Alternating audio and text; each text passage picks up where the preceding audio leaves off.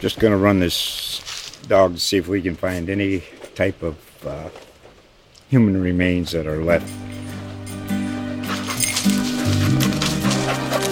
Listen to Where Secrets Go to Die The Disappearance of Derek Hennigan. From the Detroit Free Press, a new podcast set in the woods of Michigan's Upper Peninsula. Available on Apple, Spotify, Freep.com, or wherever you get your podcasts. This podcast is by G. Wayne Miller for the Providence Journal.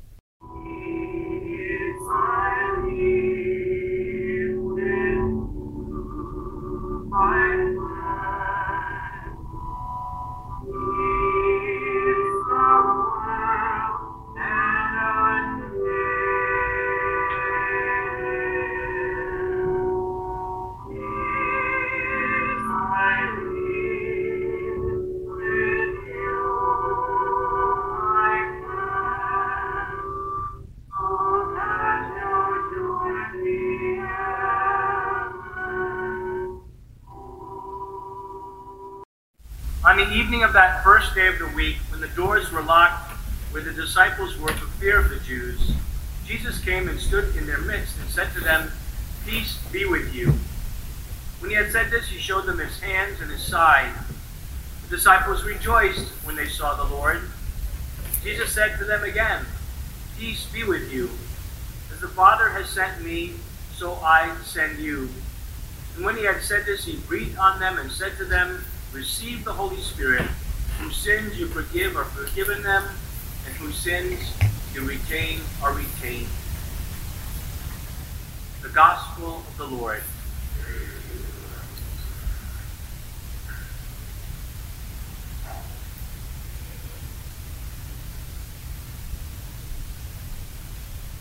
It's amazing to think that the chapel in which we are worshiping today, the doors have been locked to this church for I think at least eight weeks. Like locked up solid. Couldn't get in. Maybe that's why even today is even more special because the doors of the church are unlocked. But on the Feast of Pentecost, the church gives us the true story of what happened to the apostles and our Blessed Mother in the upper room. The same room where they gathered with Jesus at the Last Supper, the first Mass.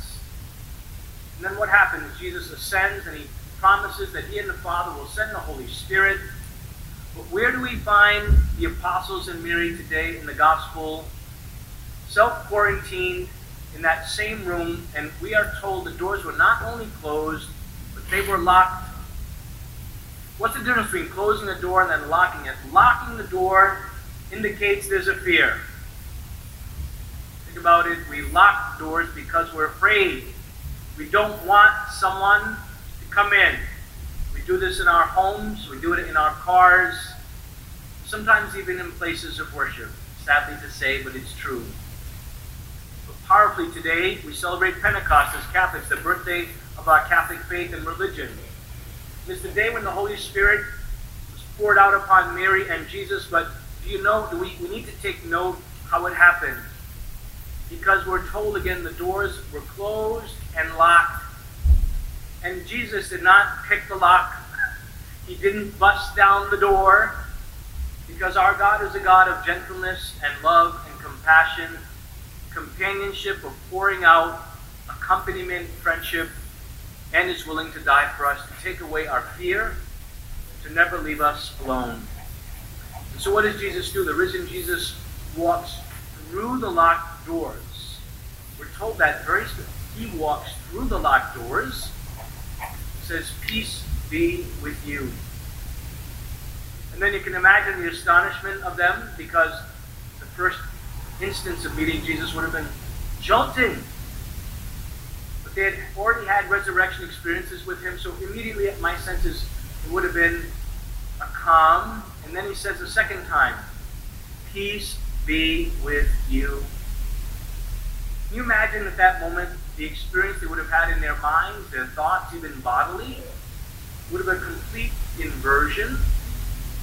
No longer fear, but a hunger, an acceptance, an encounter with the risen Jesus. But something else happens. That Jesus and the Father in heaven pour out the Holy Spirit on them.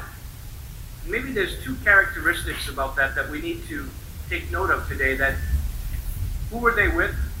The outpouring of the Holy Spirit happened. They were all gathered around Mary. All gathered around Mary. Today is the last day of the month of May. And we as a church, even social distance or not being able to visit relatives and friends, we are gathered around Mary. And Mary gathers us.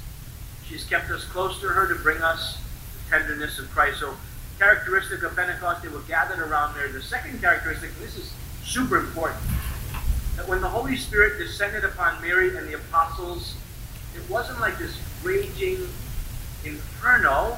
We're told in the gospel that the Holy Spirit descended upon each person individually. So that each person, the Holy Spirit gave to each person something different. So the 12 apostles were different men. Mary was different. You know what are the fruits of the Holy Spirit? Charity, joy, peace, kindness, gentleness, generosity, faithfulness, self control, chastity. The fruits that once we encounter and receive, we beg for the Holy Spirit. What happens is we have an outpouring that is particular, that is delightful, that is tender. So today, on this day, those of you here in the church, and so many of you, if you're at home, in your car, or in a nursing home or assisted living, wherever you are, ask for an outpouring of the Holy Spirit. And the Lord wants to pour Himself out, but very personally, because He knows what's going on on your life in this Pentecost Sunday. The Lord knows your fears, my fears, our anxieties, our hopes, our desires. And the Holy Spirit will pour out on you at this Mass during the graces of this day. Because I was, I used to Pentecost, a reminder of that. First pouring out, the pouring out that happens in baptism and confirmation, and very much today. Brothers and sisters, we are so glad that the doors of this church have been opened but we know that even more importantly than a physical door being open, as joyful as we are as these doors being open today, the doors that are most meaningful to Jesus are the doors of our hearts and our mind and our intellect. And sometimes in these days of so much fear, isn't it true? We've locked our hearts, we've locked our minds to not be able to see Jesus. As we look around and we listen too much to other things, other people, so Jesus says, you know, peace be with you. So powerfully, we need to accept that peace. This is the peace that only God can give, not the world, not any program.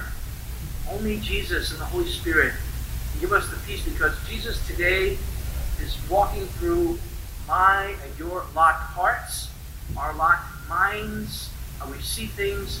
He comes and he says, Peace be with you. He resides in us.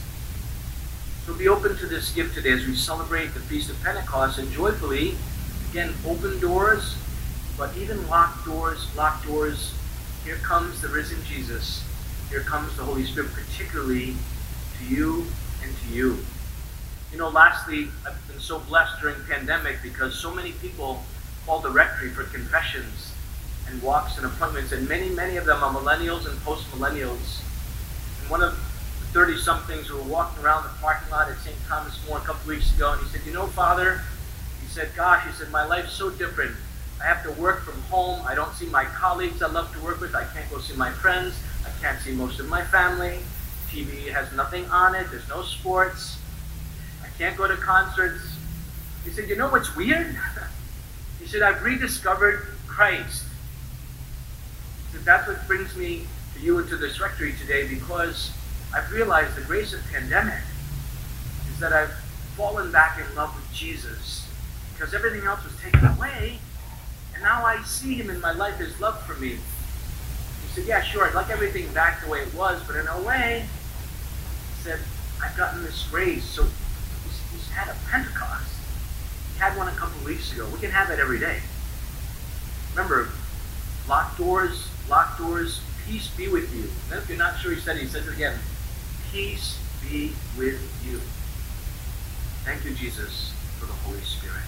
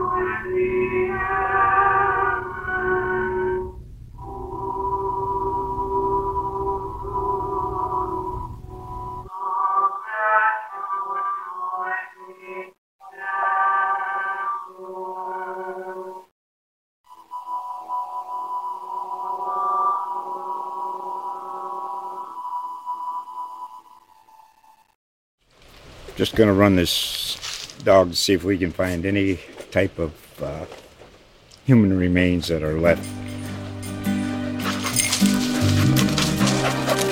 Listen to Where Secrets Go to Die The Disappearance of Derek Hennigan. From the Detroit Free Press, a new podcast set in the woods of Michigan's Upper Peninsula. Available on Apple, Spotify, Freep.com, or wherever you get your podcasts.